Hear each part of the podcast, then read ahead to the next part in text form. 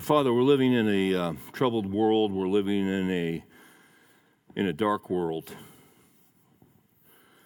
But the Scripture tells us that uh, Jesus is the light of the world, and you've given us your word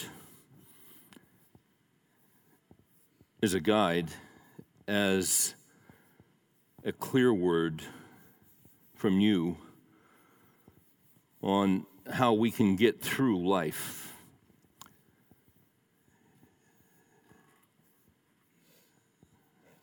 Thy word is a lamp unto my feet and a light unto my path.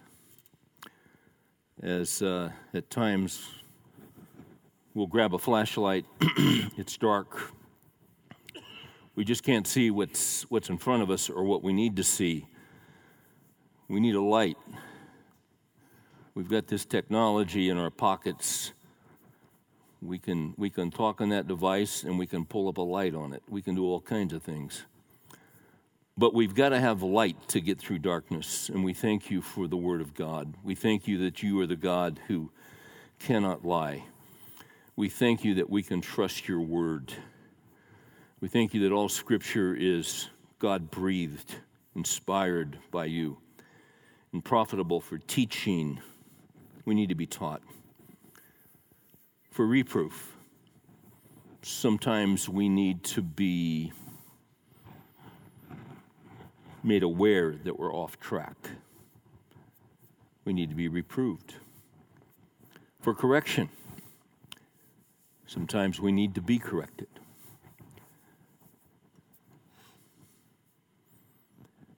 uh, your scripture is given to us for teaching, reproof, correction, for training in righteousness, because it doesn't come natural. We train our kids and you train us. You gave us scripture to train us and teach us so that the man of God may be adequate, completely furnished for every good work. So, this is why we meet for Bible study and to break open your word. Uh, it's not an idle word for us. Deuteronomy 32 says it is our life. Jesus said in Matthew 4 4, man shall not live, live by bread alone. Some of us have had dinner. If we haven't, we'll probably get dinner on the way home. But man shall not live by bread alone, but by every word that proceeds out of the mouth of God. We need your food. We need your truth. We need your wisdom.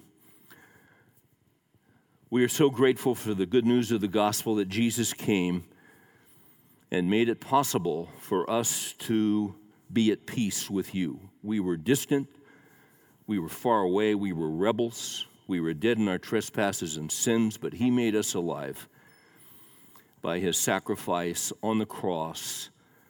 He took our sin upon him. And we'll never get tired of, of remembering that or of teaching it or of proclaiming it. We thank you for what Jesus did. And that by believing in him, by trusting in him, believing that he's God, if you confess with your mouth Jesus is Lord and believe in your heart that God raised him from the dead, you shall be saved. For by grace you've been saved through faith, that not of yourselves, it's a gift of God, not as a result of works, that any man should boast. So, this salvation that is offered to us in Jesus is free. It's amazing that you would do that. It's free to us, but it cost him everything. Amazing love, how can it be that thou, my God, would die for me? We thank you for the gospel that set us free. And now, through the light of the gospel and the word, you're walking us through life. Give us teachable hearts tonight. We ask in Jesus' name. Amen.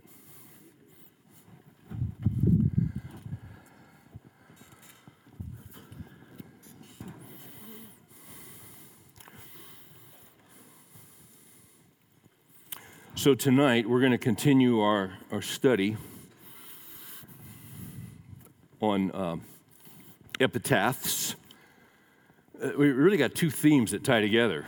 Um, the whole concept of an epitaph, as you know, is when a man dies, there'll be some kind of service, there'll be a marker with your name, your date of birth, your date of death. An epitaph is a summary, um, some kind of a compilation of, of what you did or how you lived, your behavior. Sometimes it's just a scripture verse, it's, it's short. Um, but epitaphs are important. The fact of the matter is, we are writing our own epitaphs as we go through life every day. Uh, we write our epitaphs by how we live, because when we're gone, our, um, our wives and our kids and our grandkids, they'll remember us, and they'll remember us as we really were. Not uh, what somebody, not, not, not some slogan, but if they know you, they really know you. You can't fake it. So, so by the way we live our lives, our attitudes, our behavior, our actions, um, we're writing the epitaph every day. The Bible says that a man's behavior comes out of his heart. Jesus taught that in Matthew 15. Out of the abundance of the heart, the mouth speaks.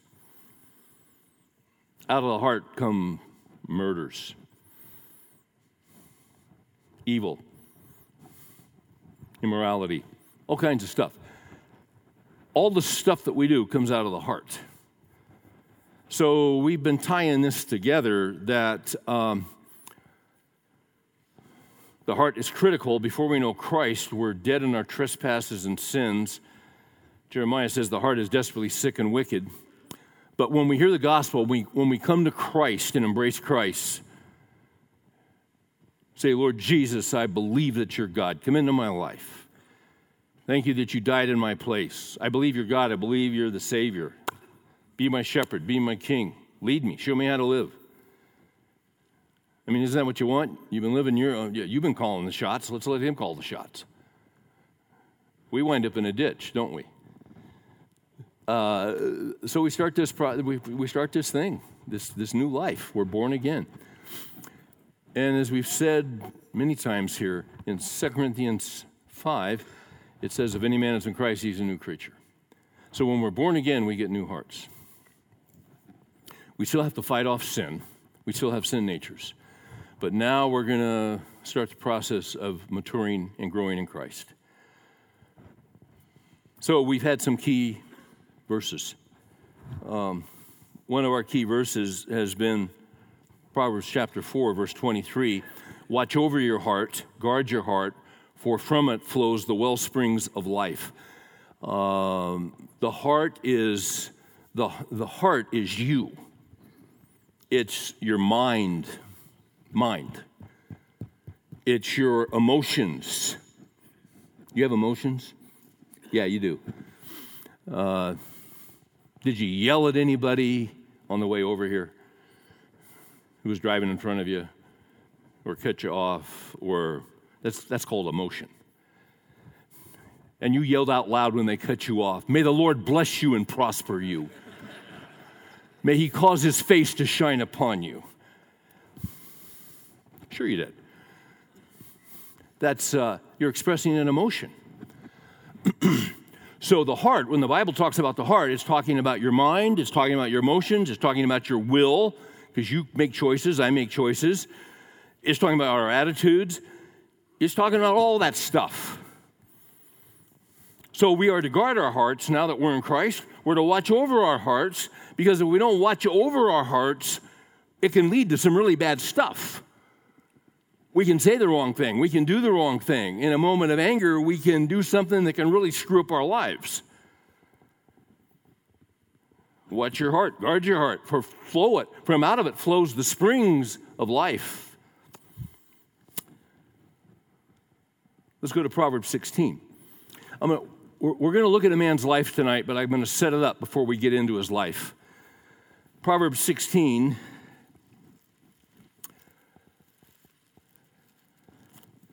Proverbs 16, 2. says, All the ways of a man are clean in his own sight. But the Lord weighs, uh, the Lord weighs the motives. Uh, th- this is interesting. Even as believers, we tend, even as believers, we tend to deceive ourselves. Even as believers, we tend to, when we're wrong in our behavior, we tend to excuse our behavior. We tend to rationalize our behavior. We tend to give a defense for our behavior. 16.2 says, All the ways of a man are clean in his own sight. Ah, but the Lord weighs the motives. Uh, one, commentators, one commentator says, Humans deceive themselves rather easily and so appear righteous in their own eyes. But the proverb says that God evaluates motives and he alone can determine if the ways are innocent. So even after we come to know Christ, we, we tend, uh, it's easy to, to excuse yourself and to ascribe yourself the best of motives. Um, but let me tell you what will change that. The more that you grow in the scriptures, the sharper you become and the more sensitive you become to the things of God. Um, something that wouldn't have bothered you as a young believer will bother you as you mature in Christ because the Spirit of God lives within you. And as you take more and more scripture into your mind and heart, and as you are developing a sensitivity to the Lord, you know the Holy Spirit lives within you. In the Old Testament, he was in, he was in a building, he was in a tabernacle, he was in a temple in the Holy of Holies. But he lives within us. Now, Jesus said to the disciples before the cross, before he left, he said, I'm going to send you another comforter. Uh, and, and he said, He's with you, but he will be in you. So the Spirit of God lives within us. And as a result, as we walk with Christ, our consciences become more in tune with God and with God's will. Flip over real quick to Hebrews chapter 4. Let me show you how this works. The more you know Scripture, the more sensitive your conscience will become to the things of God. Uh, let's go to Hebrews chapter 4. And the deal is, you can't grow in the Christian life without the Word of God. This is why we do Bible study. So Hebrews 4:12, for the word of God is living and active and sharper. This is a living book. It's not an old dead book. It's alive because it's the word of Christ. Uh, the word of God is living and active and sharper than any two edged sword and piercing as far as the division of soul and spirit, of both joints and marrow, and able to judge the, watch this, is able to judge the thoughts and intentions of the heart. Ah, and there is no creature hidden from his sight, but all things are open and laid bare to the eyes of him with whom we have to do. God knows our hearts, God knows our motives, and he knows uh, when we're when we're not being honest about our motives. He knows our hearts, He knows our motives. Okay. Let me give you another proverb. 1632 of Proverbs says, He who is slow to anger is better than the mighty. And he who rules his spirit, watch this, is better than he who captures a city. That's quite a proverb. There are a lot of men who do great exploits uh, in battle. We honor them. Um, they win great battles. That's great. That's wonderful. But there are men who can win battles, but they can't win the battle in their heart. We're going to look tonight at a man named Uzziah, who was one of the kings of Judah. And there are a multitude of lessons to be learned from Uzziah. Let me just say this up front. He was a man who conquered cities, but he could not conquer himself.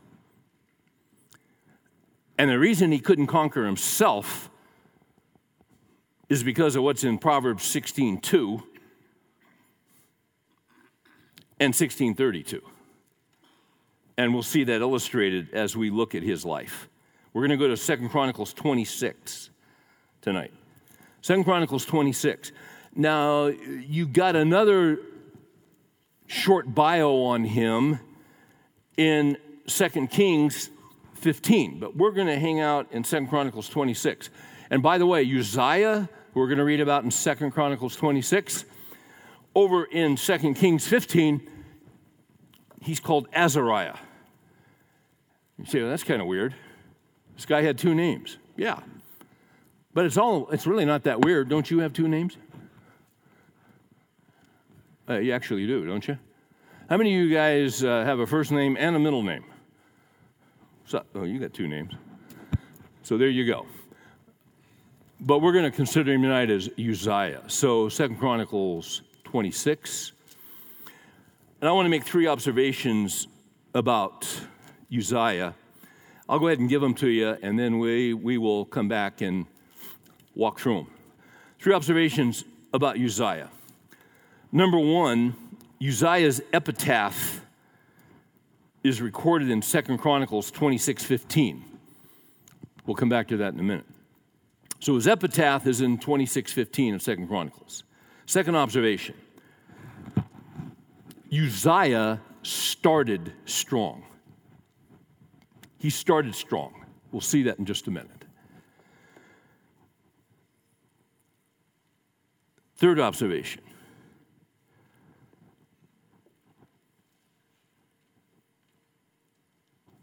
somewhere approximately in midlife, Uzziah took a turn for the worse. We, we can't nail down exactly when it occurred, but in, you know, midlife is kind of a broad term. He started strong, but down the road, so to speak, halfway, midlife, he took a turn for the worse. Uh, this guy is an example of how not to live. Let's go back and uh, deal with the first observation. His epitaph, which is in Second Chronicles 26 15. Now, in a moment, I'm going to read verses 1 to 15 but for now, just know this. Look at 15, uh, look at the second half of 15. He had all these accomplishments, as we're going to see. This guy was a doer, he was an achiever, he got it done. But it says this Hence, his fame spread afar, for he was marvelously helped until he was strong. He had great success God's favor was upon him. He sought the Lord, he listened to godly counsel. He accomplished some incredible things, and his fame spread afar, for he was marvelously helped until he was strong.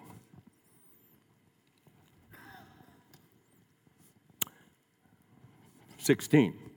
But when he became strong, his, his heart was so proud that he acted corruptly and was unfaithful to the Lord his God. He took a turn, and it was the wrong turn.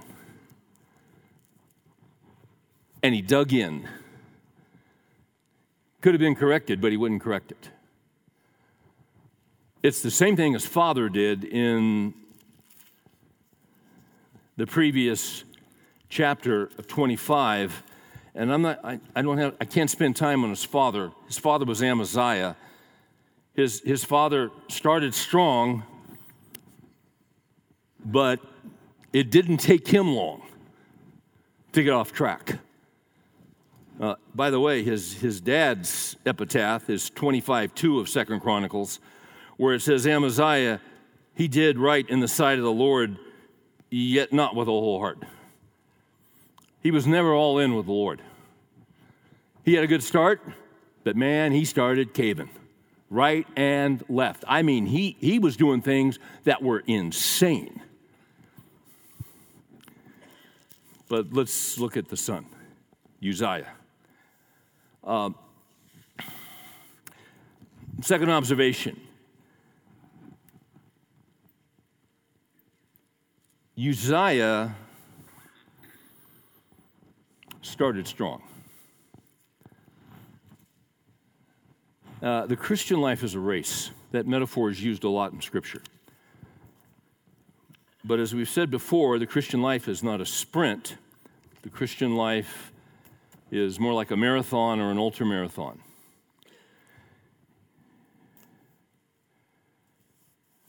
Uh, Hebrews 12, 1. Therefore, since we are surrounded by such a great cloud of witnesses, those would be the men of old and women who walk by faith in Hebrews 11. Hebrews 12 says, Therefore, summing up what just was said in Hebrews 11, these people walk by faith. Without faith, it's impossible to please God. For those who come to him must believe that he is, that he exists, and that he's a rewarder of those that diligently seek him. And he is a rewarder. He will reward you. Uh, you'll have your ups and your downs, but he will bless your life. So we have a listing of all the people. It's kind of God's Hall of Fame, is Hebrews 11. And then he's uh, summarizing in 12, therefore, since we are surrounded by such a great cloud of witnesses, those who ran the race but have finished are with the Lord. Therefore, since we are surrounded by such a great cloud of witnesses, let us lay aside every encumbrance and the sin which so easily entangles us, and let us run with endurance. The race that is set before us, fixing our eyes on Jesus, the author and finisher of our faith, who for the joy set before him endured the cross, despising the shame, and now he sits at the right hand of the Father. Um, there's a lot there. Let's just pull this out. The Christian life is a race, and it takes endurance to run it. It's a hard race, it's a long race, it's a difficult race, but there's a race that's more difficult. It's the life without Christ. Uh, Uzziah started strong. Now, in a sprint, your start is important, but the Christian life isn't a sprint. Uh, because the Christian life is a long race, what's important in the Christian life, it, it's not so important how you start, what's important is how you finish. You've seen the New York City Marathon, I'm sure on TV at some point, or, you know, they'll do a clip of it on the news, or Boston or whatever you know, these uh, thousands and thousands of people. So the New York City Marathon, you get thousands and thousands and thousands of people running that race. How many of the runners are actually at the starting line? Not many. I mean, you got them backed up for blocks and blocks and blocks and blocks. And they're really not too worried about it. They don't seem that all concerned. In fact, you know, they're, probably in Starbucks and they hear a boom. What was that? Oh, that was a backfire, some truck. No, oh, oh, oh, no, the race started. Oh, oh, okay. Yeah, hey, make that latte to go, will you? But you see, in a long race, they're not real concerned about the start. It's not how you start, it's how you finish. Uzziah had a he had a tremendous start. But um, there were some issues in his life, even with his great start, that were hidden under the surface. Proverbs 16 32. Um, man, does that ever apply to this guy? And it applies to us. Um,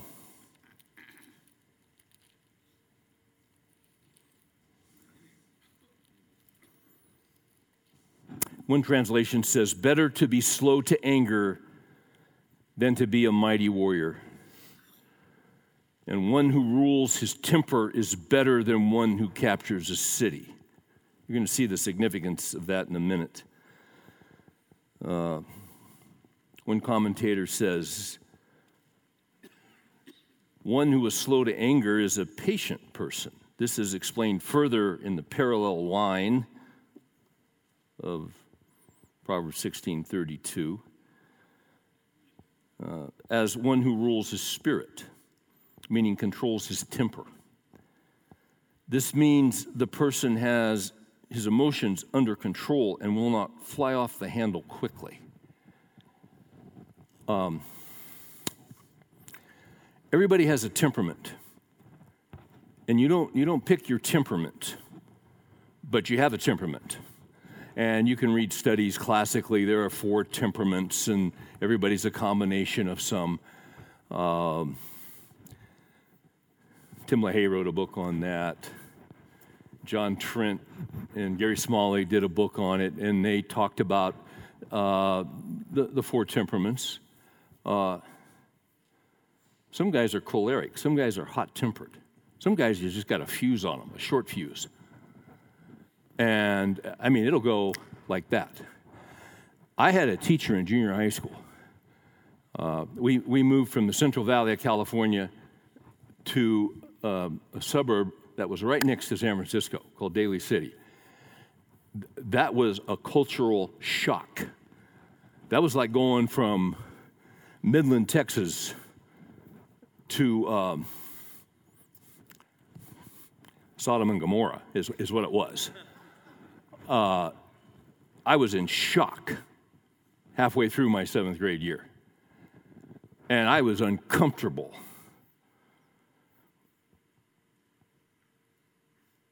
When I got to junior high school in eighth grade, I had uh, my freshman year in that high school in Daly City. I had I had a history teacher, and this guy was cool. I really liked him.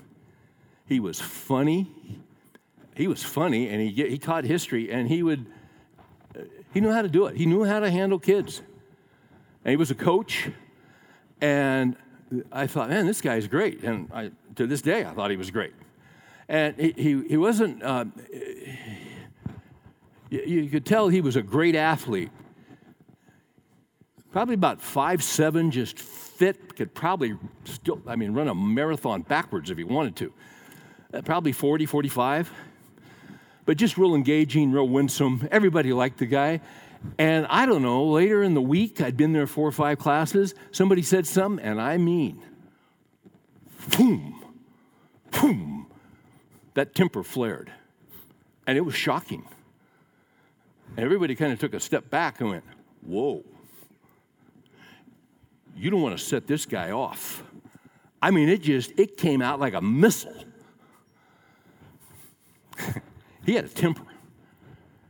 And it was in him. It just in him. Isn't it interesting? You have kids and how kids are different. Some kids have a hair trigger temper. Others are calm. They're, they don't get flustered they don't raise their voices. They just, they're steady. They're, you don't choose your temperament, you have your temperament your entire life. I mentioned Martyn Lloyd-Jones on Sunday in that book, Spiritual Depression. He talks about temperament, and he says, whatever your temperament is, uh, here's the thing about temperament you cannot let your temperament control you. We are to be controlled by the Spirit of God. So we all have things in our temperaments that are there, strengths and weaknesses, and we've all got to learn lessons about our temperaments. But if you've got that temper that flares, well, that's what this guy had. But he started strong, and he was a doer, and he was an achiever. And he would set goals and he would knock them off. Let's look at this guy, Second Chronicles 26. And all the people of Judah took Uzziah, who was 16 years old, and made him king in the place of his father Amaziah. he had advisors. He had some guys around him that were coaching him, and you know, he was young. But he went to work. He, he built Eloth and restored it to Judah after the king, his dad, slept with his fathers, died. Uzziah was 16 years old when he became king. He reigned 52 years in Jerusalem, and his mother's name was Jechiliah of Jerusalem. Now, watch this. He did right in the sight of the Lord according to all that his father Amaziah had done. His dad had done some things right early, and he did too. He continued to seek God in the days of Zechariah. So there's this prophet, Zechariah. He's got a book. And he mentored him, and he taught him, and he was his advisor. And he listened to Zechariah as a young man. It's always a great thing if you've got a young man in your life who will listen. And sometimes young men won't listen. But, and you had times as a young man when you wouldn't listen. So, as best you can, you maintain the relationship, especially if they've got your blood running through their veins. As best you can, maintain the relationship even when they're not teachable as best you can, as much as it depends upon you, be at peace with all men. Sometimes they got to go out and make mistakes and get beat up and wind up in a ditch, and suddenly they, they get teachable. What was it Mark Twain said? My father was such a fool, I could, I could barely stand to have him around when I was 16. But when I was 20 years old, I was shocked at how much he had matured.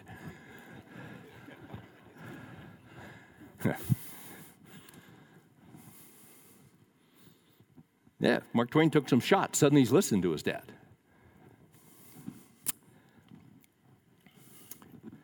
He continued to seek God in the days of Zechariah, who had understanding through the vision of God. And as long as he sought the Lord, watch this, as long as he sought the Lord, God blessed him, God prospered him.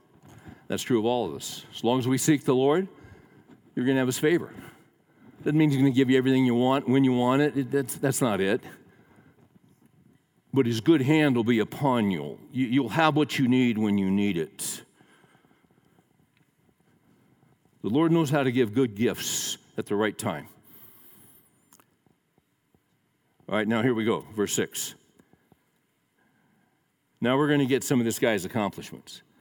Now he went out and warred against the Philistines. Now watch this.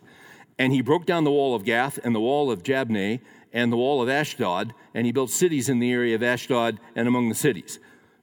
You know what we just read? He conquered three cities. This guy could conquer cities. He was one who knew how to capture a city. He could do that. But as we're going to see in a minute, he could capture a city but he couldn't conquer himself.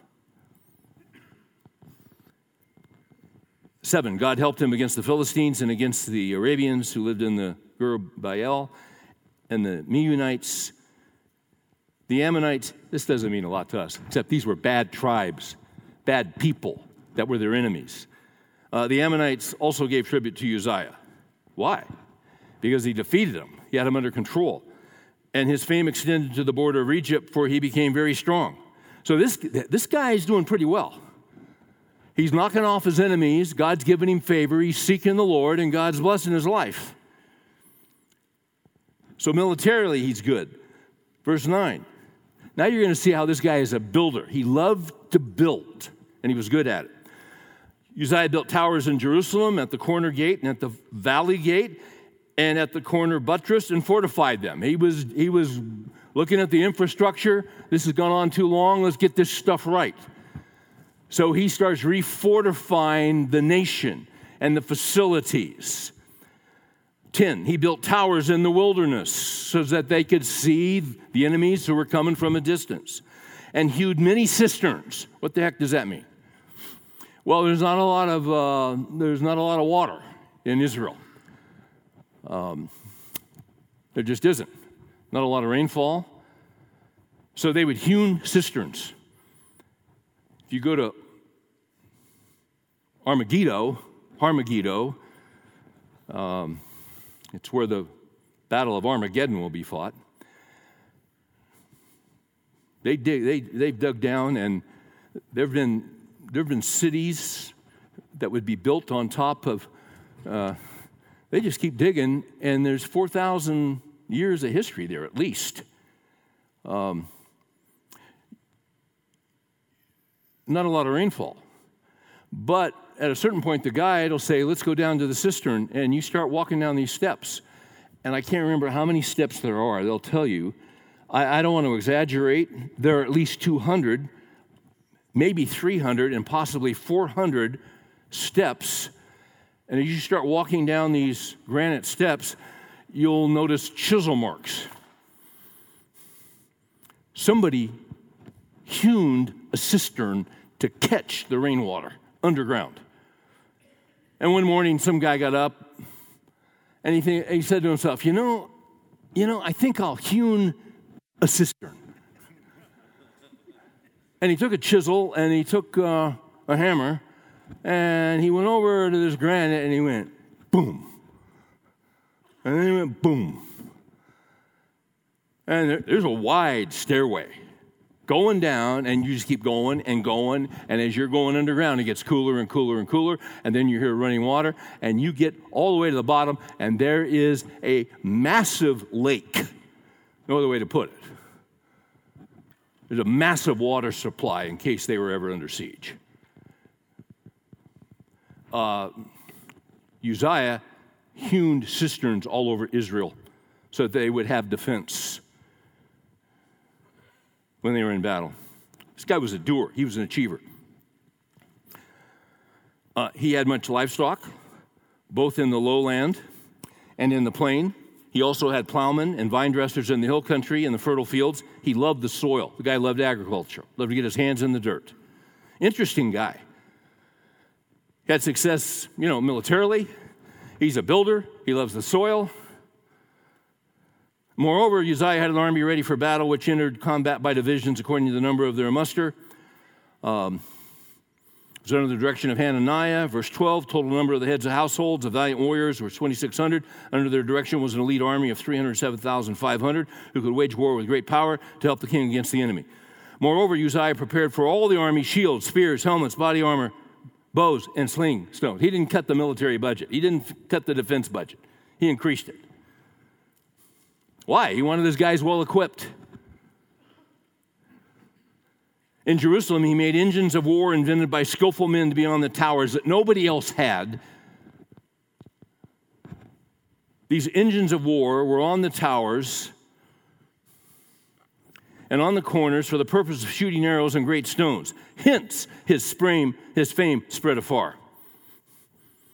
They were all talking about him and he was marvelously helped until he was strong. He had a great start. Third observation somewhere around midlife, he took a turn for the worse, and he never recovered from it. Now, the question is here's a guy that starts strong. And, and, and you're gonna you're gonna watch this guy you're gonna watch this guy just lose his mind and become irrational and become foolish and become disobedient and fight the living God who had blessed him. He, he's gonna, he's, he's gonna, he's gonna throw a switch in his heart.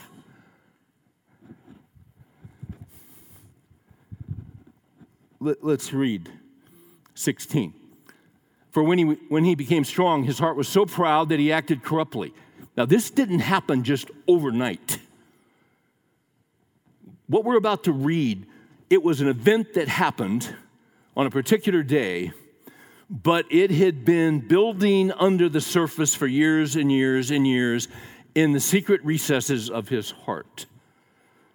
It, it was the result of a process where he turned from the Lord and from guarding his heart and watching over his heart, and he gave way to temptation and he gave himself permission to do some things that he wouldn't do before. And eventually it caught up with him on a particular day, and this is the day. When he became strong, his heart was so proud that he acted corruptly. He was unfaithful to the Lord his God. Now, watch this, for he entered the temple of the Lord to burn incense on the altar of incense.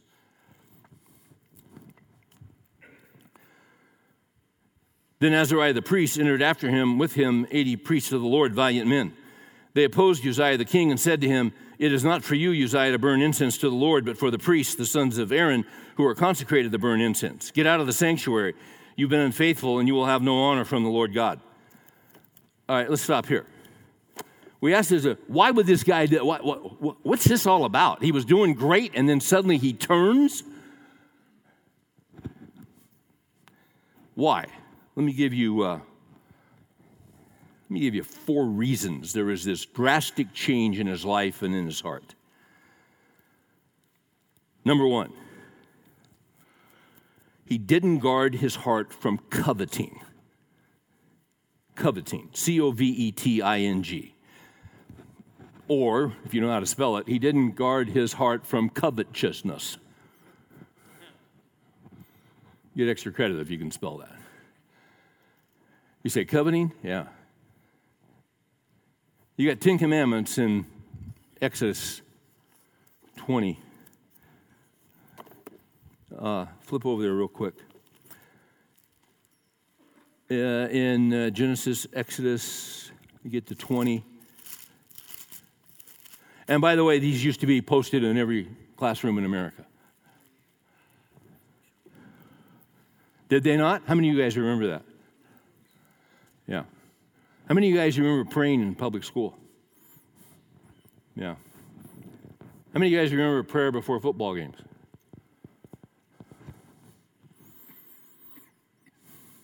Ten Commandments used to be posted in every classroom in America. Um, the last commandment is verse 17. The, the commandment number 10 is in verse 17. You shall not covet your neighbor's house you shall not covet your neighbor's wife, or his male servant, or his female servant, or his ox, or his donkey, or his Lexus, or anything that belongs to your neighbor. What's coveting? Coveting is seeing something your neighbor has that you really want and thinking about how to get it. You shall not covet. We live in a nation that's absolutely being fractured by covetousness. We hear all this discussion going on. Oh, people, these guys, bunch of rich guys, you know, got all these advantages, got all this, and and yeah, hey, listen.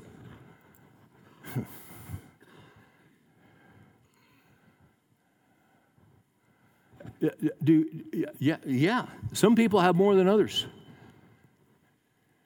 Some some people have, have difficult starts in life. There's, there's no denying that. Uh, but let me tell you something. You seek the Lord God and give Him your whole heart, and He'll take care of you and He'll make a way for you. You don't have to covet, you don't have to get jealous.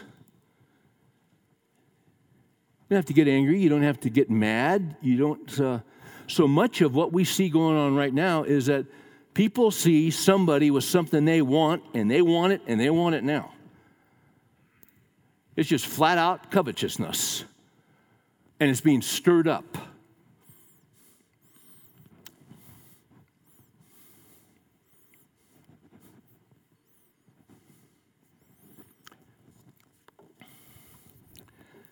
This is strange. This guy was a king.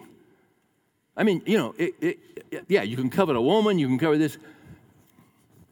I got to tell you, this Uzziah guy to me was a little bit strange because he is a king, yet he gets himself in trouble because he wants to be a priest. Warren Wiersbe, Bible commentator, does a great job of summing stuff up. I'm going to read this to you. Uh,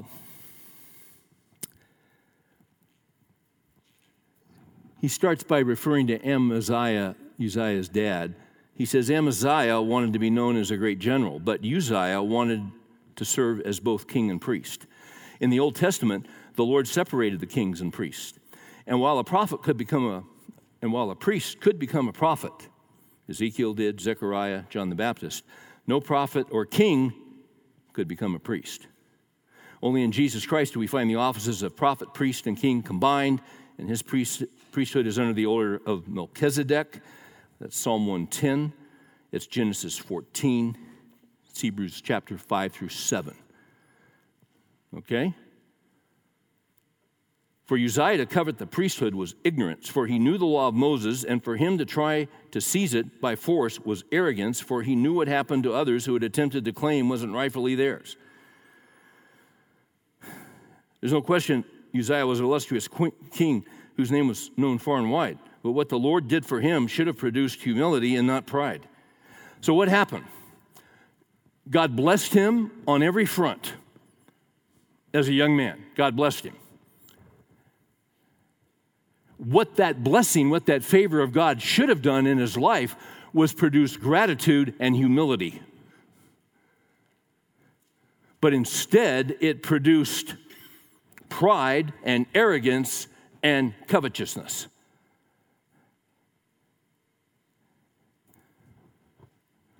Think about how God has blessed you and what He has given to you. Do some have more? Uh huh. Do some have less? Yeah. But you're doing all right right? You have indoor plumbing at your place?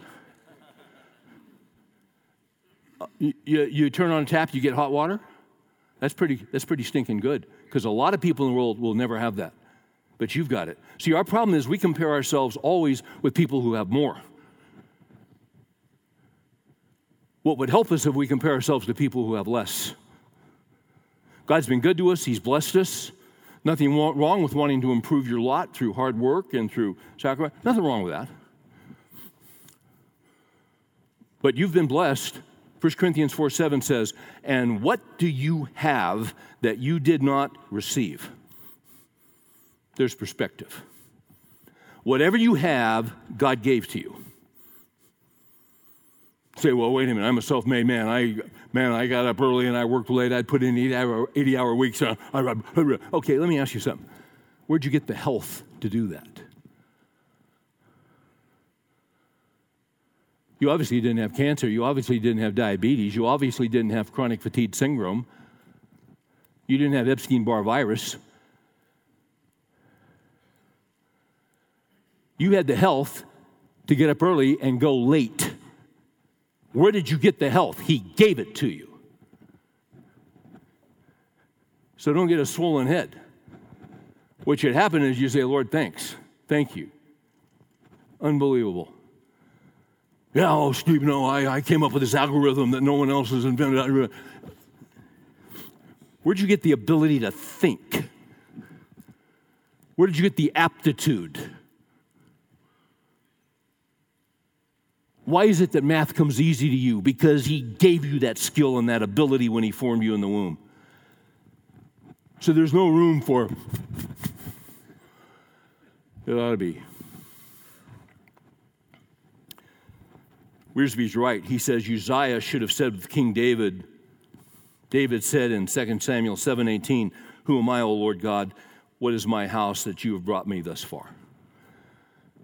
David was the youngest of eight sons, and the youngest boy always took care of the sheep and had sheep crud up to his knees. And David's looking around at what God did for him, and he said, This, I can't believe this, how you blessed me. Instead of him making us arrogant, ought to make us humble.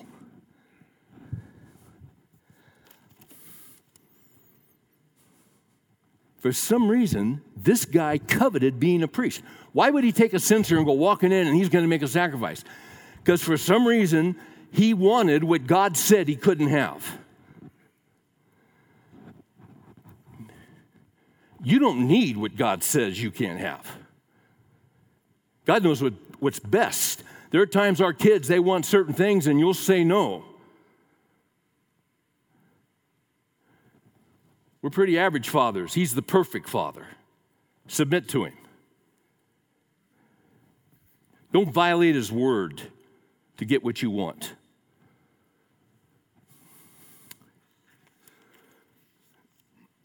We're going to see another reason that he got himself in trouble.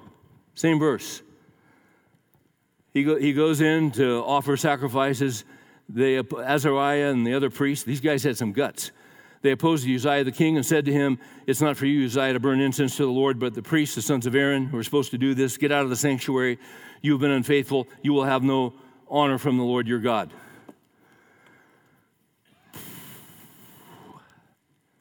What would have happened if he had to drop to his knees and repented and say, Oh God, forgive me? He would have been forgiven.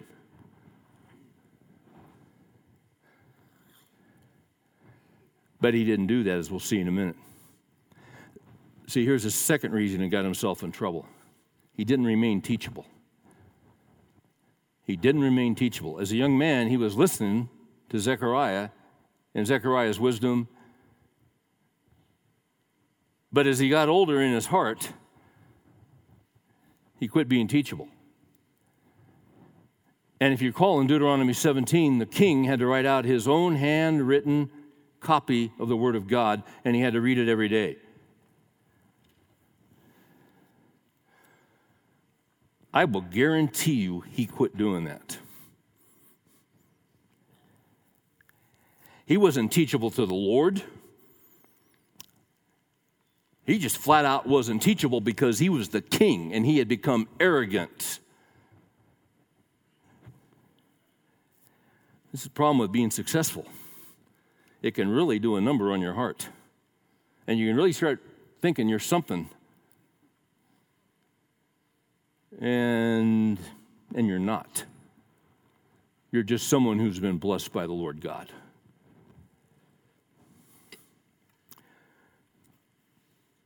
If he had to drop to his knees, he would have been forgiven. He could have repented. But he didn't, and that leads us to the third thing that happened. He didn't embrace accountability. So they confront him. They say, You're violating the law of God. Get out of the sanctuary. Now, watch his response in verse 19. They, they say to him in 18, Get out of the sanctuary. You've been unfaithful. Will have no honor from the Lord God. Here's his response. But Uzziah, with a censer in his hand for burning inserts, inserts was enraged. There's the temper. He was angry. He was out of control of his emotions. How dare you tell me I am the king? He didn't respond. He didn't say, hey guys, thanks for looking out for me. Appreciate, man, thanks. I needed to hear that. Thanks for loving me enough to tell me the truth. He didn't say that. He became enraged. His anger took over his heart. Watch this. And while he was enraged with the priest, the leprosy broke out on his forehead before the priest in the house of the Lord beside the altar of incense. Azariah the chief priest and all the priests looked at him, and behold, he was leprous on his forehead, and they hurried him out of there. Now, watch this. And he himself also hastened to get out because the Lord had spitten him, smitten him. It never had to get to this point. But he wouldn't listen. He wouldn't listen. And I am telling you, I guarantee you that for years and years and years, the Spirit of God had been prodding him in his heart about these issues, but he wouldn't listen. He wouldn't listen. He wouldn't listen. He wasn't teachable. This is what happens when those people who love us, Bible says, faithful are the wounds of a friend. Sometimes we're walking and we're walking and we're going to walk right into a pit, but they'll love us enough to say, hey, hey, you know what, man, I'm for you. You don't want to go that way. Oh, I don't have to listen to you. Well, no, you don't, but you're going to walk into a pit and something bad's going to happen. I mean, I hope you would do the same for me.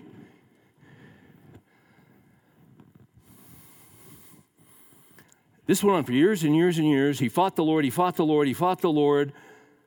Instead of guarding his heart, his heart got hard and calloused and leprous, and then it broke out on his forehead. And now he's, God's got his attention. And really, this is the fourth reason why this change took place. He didn't watch over his heart, he just flat out did not watch over his heart. Um,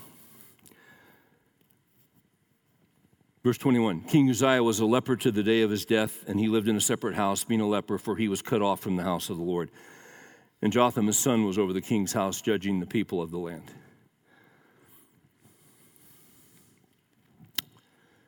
The rest of the acts of Uzziah, first to last, prophet Isaiah, the son of Amos, is written. So Uzziah slept with his fathers, and they buried him with his fathers in the field of the grave, which belonged to the kings, for they said, He is a leper. And Jotham, his son, became king in his place. Uh, he didn't guard his heart. And I'm telling you, the Lord kept talking to him and speaking to him and convicting him, and he resisted the Lord. Uh, go over, if you would, to James 1 verse 19 and 20.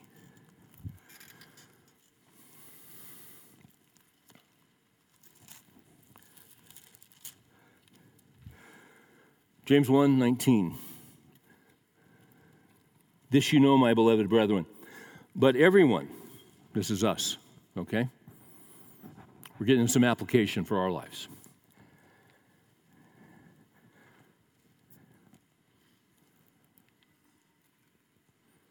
This you know, my beloved brethren, everyone must be quick to hear.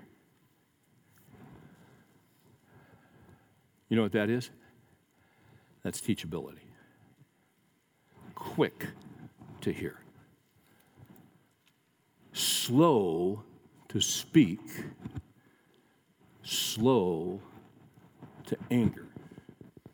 My default position is exactly the reverse of that. And I see heads nodding because you're right there with me. What is our default position? We're quick to speak, we're quick to anger, and we're slow to what? To hear, to listen.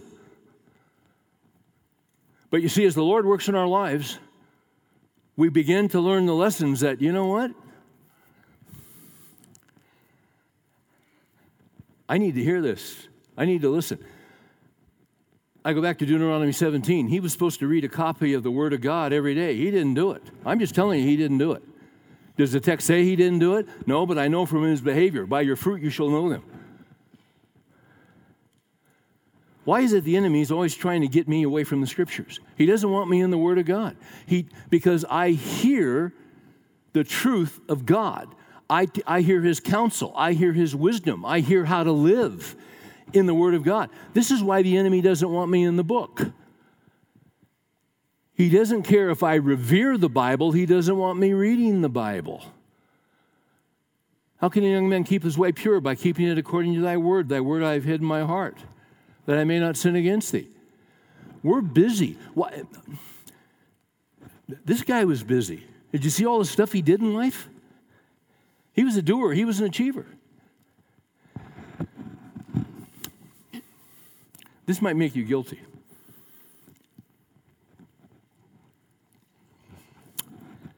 Every time I go to the doctor, he makes me feel guilty. By the way, there's a difference between, between guilt and feeling guilty. You're only guilty if you've done, what's, if you've done what is wrong. You might feel guilty, but that doesn't necessarily mean you did what was wrong. Christian life is not a, a life of guilt. But I will tell you this there's a fundamental tenet in the Christian life that if you're going to grow in Christ, you got to spend some time in the Word of God on a consistent basis. Just you and the Lord. I've never seen a mature Christian man who is walking in the favor of God who is not consistently in the Word of God. I've never seen it, and I never will see it. It's a fundamental of the faith. Steve, man, I'm busy. We're all busy. I can't do it seven days a week. I'm going to tell you something. You don't have to do it seven days a week, I don't think. Before you can run a marathon, you got to get a lap around the high school track without throwing up. Right? When Ken Cooper wrote the aerobics book in 1776, it was a while back, he had this point system, and you know, it was great. All kinds of guys got into it. But there was a certain section he said, you know, really, you only need to do this three times a week, half hour. Get your heart rate here, you get your points. Get in the Word, stay in the Word. If you miss a day, that's all right. Get back in. He didn't watch over his heart, and he didn't put the Word of God in his heart. If you're not putting the Word of God in your heart, you're not quick to listen, you're not quick to hear. And if you're not listening to God, you're sure not going to listen to anybody else that's got good counsel for you because you're about yourself.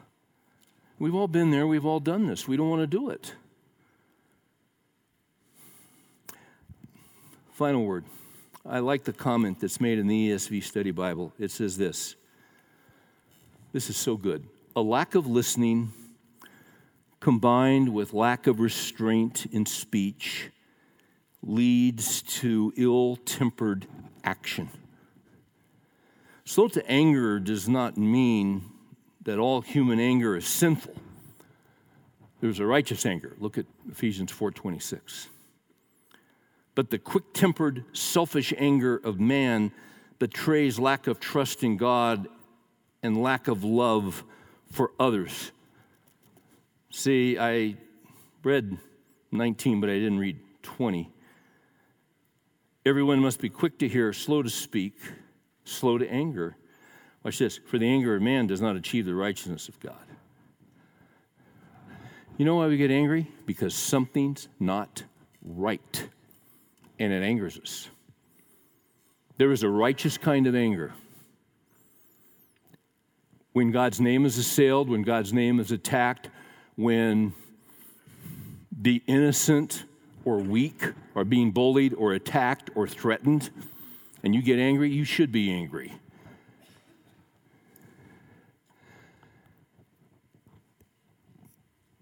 And if you're the guy in the situation and it needs to be rectified, you may be the guy that needs to stand up and take some leadership. It might cost you something. But you see, being a spiritual leader is being under control of the Holy Spirit. And if something is wrong and it needs to be handled correctly, you look around, you're the only guy. God will give you wisdom and you handle it appropriately. Not out of control, not you're under you're under control. You're under the control of the Spirit of God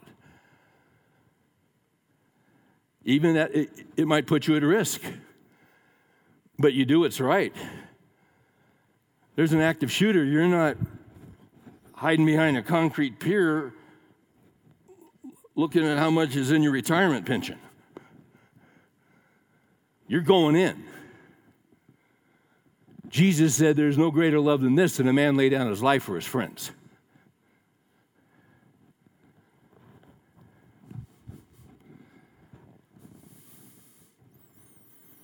But on the other hand, so often what happens is we just get angry about ourselves, and it's not the righteous anger, it's just a selfish anger.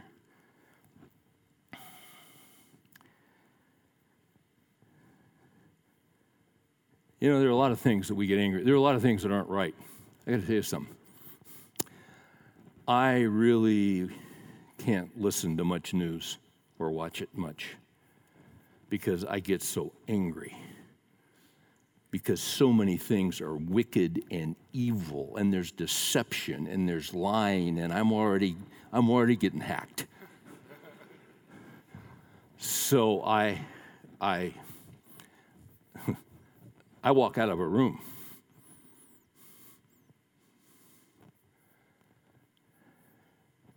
It happened to me this morning. I heard something, just got a I got a news flash on my phone. I've tried to turn it off. Somehow they're getting through. And, and then I just, I just went, that's wrong. And I said, All right, Lord, you run the whole world. You're going to make all things right. There will be a judgment day. All judgment has been given to the Son. All these people that do all these things and lie and cheat and steal and kill and extort and take bribes and do this and do that, all that. and they'll never be indicted. They will make a, an appearance before the Lord Jesus Christ. And see, that's why I can just take a step back. It's in your hands, Lord. I don't need to get angry. I give it to you. I thank you that you've come into my life. The judgment that should have come upon me, you took. You're going to make things right. See, this is why you don't have to practice vengeance. Don't return evil for evil or insult for insult. Give a blessing instead. You were called for the very purpose that you might inherit a blessing. You don't have to return evil for evil. But you have a blessing as best you can. God will make it right. And see, when we start getting this, it calms us down. We'll get a little bit better handle on our anger, and it won't happen overnight. But we'll start getting, by the Lord's grace, some self control because we have perspective.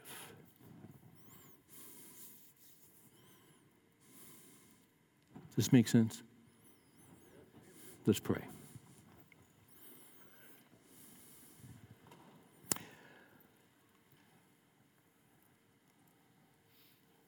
That verse 20 there, Lord, in James 1 says, The anger of man does not achieve the righteousness of God. There are times we get angry, and it's certainly appropriate.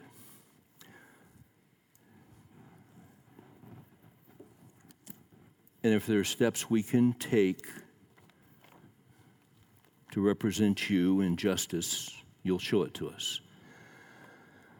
There are other times, Lord, we're just angry because we're not getting our way or what we want. Now, teach us about this too. How long suffering and merciful and gracious you are to us. We don't want to be like this guy Uzziah.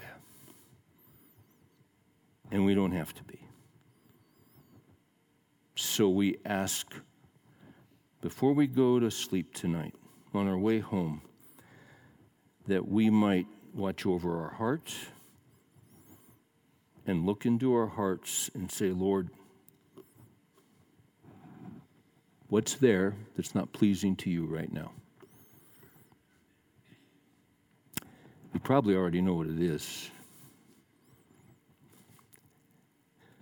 And the good news, if we confess our sins, you're faithful and just to forgive us of our sins and to cleanse us from all unrighteousness. And we can go home tonight and not be angry, but enjoy all that you've done for us and sleep well. In Jesus' name, amen.